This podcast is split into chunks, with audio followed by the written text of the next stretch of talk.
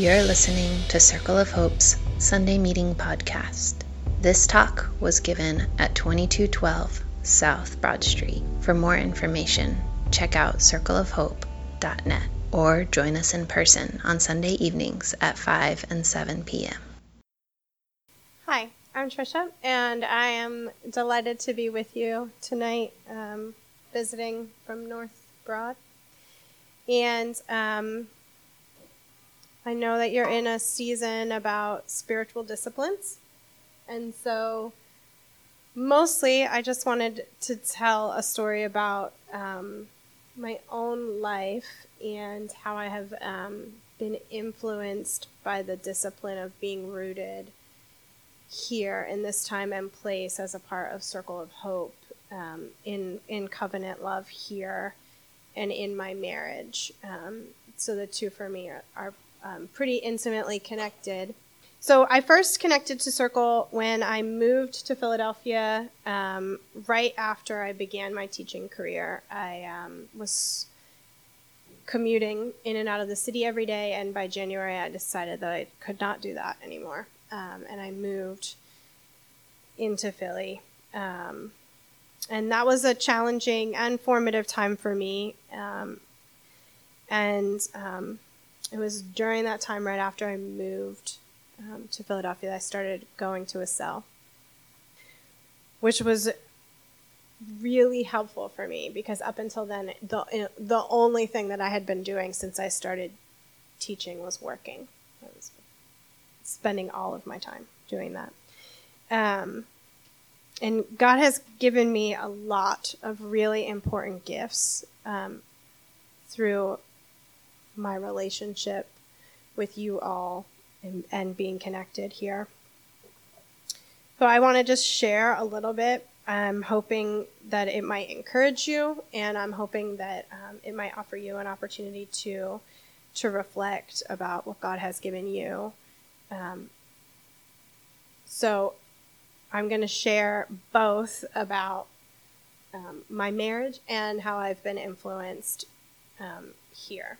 So I have, let's see, this is me and my husband, Adam.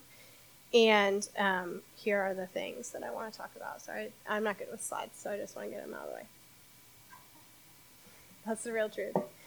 So I want to talk about um, dialogue and learning, um, carrying our sorrows together and sharing our joys, and ex- how um, being a part of community has helped me to expand my sense of family um, so one of the things that I really love about um, my husband, uh, aside from the fact that I love his sense of humor, is that um, he's really easy to talk to. Like I really, we talk about everything, and I really like that for a lot of reasons. Um, but one is that I really, um, I rely on conversation to process my thoughts and feelings and ideas, and so having someone who is easy to talk to and will listen to me is really helpful.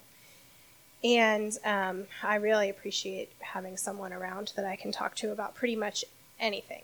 Um, and so it isn't surprising that that is also one of the things that I love about being a part of the community here is that it feels like a place, not just feels like it is and has been for me, a place where I can talk about anything. Um, and um, that's been great um, healthy conversations about faith and politics, schools, community, um, hurt, anger, conflict, all have have happened and have been really important part of shaping my sense of what it means to be um, a Christian and a part of life here in Philadelphia. Those conversations have helped to form and found a mutual sense of trust and um, commitment to one another, which I think is um, completely necessary for a sense of covenanted love together. And um, and I I think that all like sounds really great too. Like it's just nice to think that like um, we should be kind to one another and listen to one another and be thoughtful. And the practice of it, especially for me, um, because I am um, by nature reactive, um, and it is it is a discipline and hard work for me to um, to listen and to respond based on what I hear and not what I feel. And both my intimate relationships here at Circle of Hope and my marriage have been good places to work that out. Um, communicating clearly, um, to be understood and to understand, and not just to be intelligent or to win an argument or um, to have all of the correct information, have been really a, a work in progress and still are a work in progress for me. And I really believe that um, a safe place for vulnerability is critical to this work that we're doing about building up a sense of connectedness and community and the body of Christ. So, a posture for real dialogue combined with openness and understanding helped me and helped my, my faith and my marriage. And I've long struggled with. Um, with with Christianity that like has all of the answers to all of the questions or a sense of um, policy and um, rules really. So um, I can be really tempted into that idea that there is um, an expectation, a standard, something that I have to live up to or into or am required to be, not because even because I think so or because I want to be, but just because that is the expectation. Um, so I struggle a lot with all those kinds of things.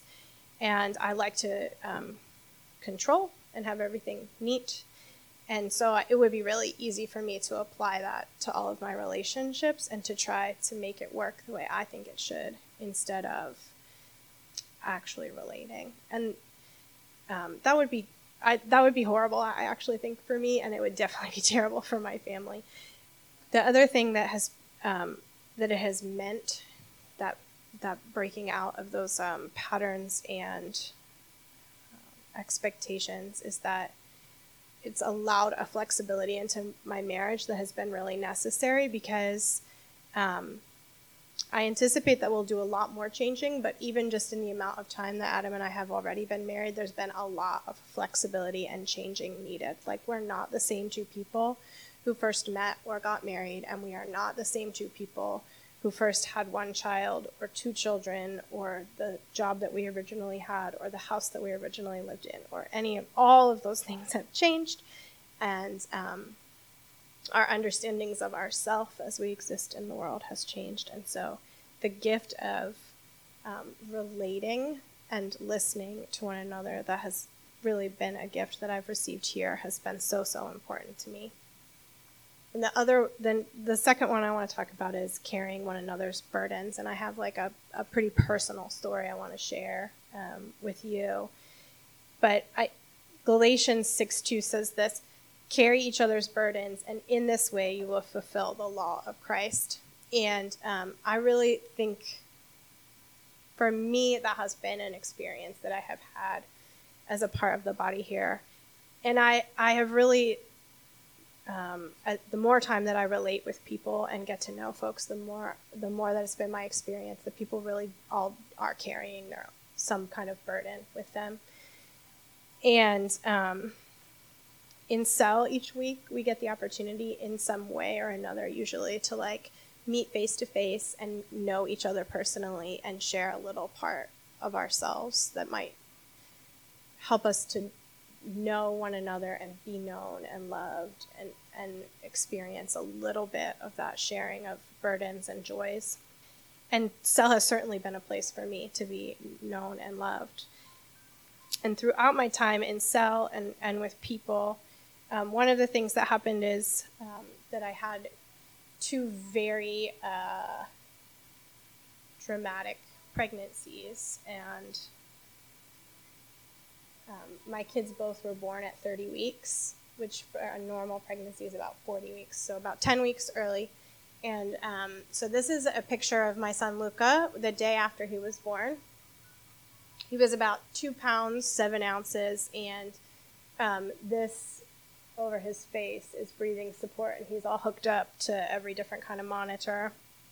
Nora, not to be outdone, also came right around 30 weeks, and this is her her hand up over her forehead in dramatic fashion.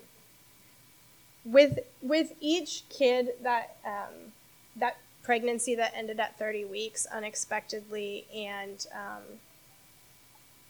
then with a NICU stay following it, was was not just dramatic and unexpected and uncontrollable, um, but it it was a very raw place for me to be to have everything that I thought I knew about what was going to happen in this time in my life what was totally thrown out the window.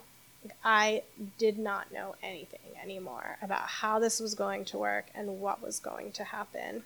With Nora in particular, she was born at 30 weeks, but at about 25 weeks, um, I was sent to the hospital. 20, usually we think of like 23, 24 weeks as um, the point of viability. So that would be like they would do some kind of intervention to try to save the baby because the baby is capable of being saved outside the body at that point. Before then, there's no classic medical thinking is that there's no intervention to do before 23 weeks. So just two weeks past that, and I was really upset and I really did not want to have to not only do another preemie, but do one that would be even more dramatic. When I went into the hospital with Luca um, before he was born, the NICU doctor, who was a perfectly lovely doctor, it turns out, after this, but he like came into my room and just like very matter of factly like went through a whole list of all of the like potential complications of having a baby at 30 weeks. And he started with at 30 weeks, we don't typically worry about survival. And I was like, oh, good. I wasn't either until just when you said that. Um, so it I so I had I knew from that like oh at 25 weeks we're talking about survival. Like this this is too too much to think about. This is too much to bear. I don't know what to do. And um, I said before that I maybe I didn't. I don't, vulnerability is not easy for me. Like, part of having everything controlled and neat is that then I don't have to need anything from anyone because I have got it all under control. I like to be independent. I like it my way. And I I knew more than I knew anything else that this was not something that I could have my way anymore, and it was not something that I can control. And also, after the first preemie NICU baby, I felt a lot of shame about that because there is a lot of, um, there is so much. I don't know, expectation is the best word, but around like motherhood and womanhood and that's all that's a lot of it is wrapped up in having a baby and this like expectation. And i really felt like a failure because i could i could not carry a baby to term. I could not do the like one thing that being a female was supposed to provide for my family. And um, so here we go again, right? Not only can I not do this the first time, which, by the way, the whole reason that it felt okay to have a second baby is because the doctors told me it is so unlikely that this will happen again. Almost definitely not. There's no reason to think that it will, and it's unlikely in the first place, and the likelihood of it happening more than one time is even more rare than that. So these are this is my one in a million odds. I've played them already. Um, so anyway, so I'm in the hospital, 25 weeks. My regular doctor comes to see me, and he says, you know, wow, I've heard it's been a really dramatic day, and um, I just wanted to check in on you and how are you? And I guess you're going to be here until the baby comes. Yeah, that's what they said. And and then he said something that that I remember kind of like this. Um, the best we can do at this point is hope. He's the doctor, right? And that's like the best suggestion he's got for me is like you can hope for the best possible outcome. And so I thought, this probably is the best possible thing he could say to me because he actually gave me something to do. He gave me a place to put my energy and my ideas, which is like, I am going to go to the people who I know can point me towards hope and can can help me move toward hope together, which requires me to like take down this idea that I have about having it all together and being all together and just say, I'm a mess and I need you. Will you pray with us? Will you go with us? Will you be with us? Um, and the people around me did. People came to visit, and um, I, like I remember that so clearly. I remember the people who drove me to the hospital. I remember the people who came to visit. I all the tiniest details felt like such a big deal to me. Um, so, I don't know what happened. It's very unexplainable, but you all showed up and you prayed. And despite the fact that I was not going home until the baby was born, a week later, I was discharged because everything looked great. And I went home and I waited it out for about the next four weeks or so, at which point it became very clear that the baby was indeed coming earlier than expected, but still at 30 weeks, which felt not just felt was was the thing that I had prayed for. Um, God, could we please just make it to 30 weeks? I can do that. And the other gift that God gave me during that time, besides being present to me in in my experience and um, and in you all, is that I I got the gift of of understanding that I didn't need to live into this idea about what it meant to be a good mother. I could I could be free from that because it wasn't I was never going to carry baby to term and that was okay. It was going to be okay. God was present with me and he's with me and my family and my kids and in my life outside of that. And my meaning as a person wasn't all wrapped up in that. So unlikely things did and do happen, and God was with me, and um, and and in that bearing burdens and then sharing the joys of like a a baby who comes home and people to be together with, I I really learned a new thing about God and what it means to be together as the body. So that's that that was a, a big lesson and a big gift. And while I would never want to have to do it again, and I don't intend to ever do it again, um, I God God really revealed God's self to me in that time. The third thing, oh wait, one, I have a picture of us now because I don't want to leave you with this. Here they are This is the big guy. He's seven. And this is Nora. Um, she's four.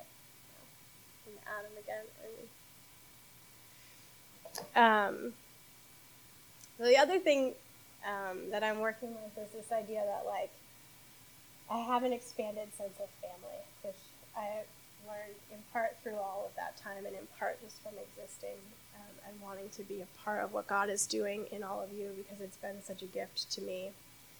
So while I think that we generally have this idea that um, our nuclear family or um, yeah, the family that we create together is is of the utmost importance. Having a partner and having um, a life together in a home is like the dream or something, the American dream, maybe our our marriage and our family life has really benefited from the opportunity to do more than just create a home and do all of the family things. So I'm really grateful for the chance to raise my kids in a place where we can be a part of a group of people together and where we can still um, serve on teams and be at the Sunday meetings together and go into the next thing that God is doing, where I can find a way to be a cell leader and um, serve in other capacities as a coordinator and um, even to speak on a Sunday night. I wanted to bring my family with me to South Broad and Adam is on the children's team at North Broad and was scheduled for tonight. So he was like, I don't want to rearrange again because we've already done that once recently. I am going to go to North Broad with the kids and you'll just go to South Broad. It's fine. Okay, that's the way we're doing it. You know, like there's freedom to just like do a, a, our own things and to not have to be together and in the same place. That's a gift too. So I, you know, I don't think that like this is the end of my story or the happily ever after is the end of my story or um, you know whatever neat little bow I might have liked to put on the package before the house that's just right or the kids who are just just right, which they definitely never are. Um, or me being dressed just right, like none of that is happening. My next door neighbor, um, we share a, a side walkway and our doors open right next like into each other kind of you know um, and her side garden along the path is gorgeous. Like every flower blooms so that you can see it and it's cleared out in front and it just goes from the front of her house all the way to the back and it's perfect. Everything is perfect. She's lived there for 40 years and she has pl- placed every plant exactly where she wants it to be where it gets just the right sunlight and and like I don't have time for that. My garden right across from hers is a hot mess. Whatever comes up is what comes up. And that means there are blooms, but there are also a lot of weeds. And I it would it would be so so so easy for me out of guilt or feeling of expectation or out of worry for being compared to hers because it is right next to like there you can't help people come over and they're like god your neighbor's gardens are beautiful i know it's so great which means they also have noted the weeds all along my side and it would be so easy for me to be like I like I have to fix this. I have to do something about it because she, it matters a lot to her, and it's it looks so terrible in comparison. And I want to just like do the thing, and I would love that. It would be really nice to also have a really lovely garden. And I also do feel great about the fact that there's even a flower blooming. I have the most lovely purple hydrangeas that come up every year, even though I haven't done, well, I did cut them back last year.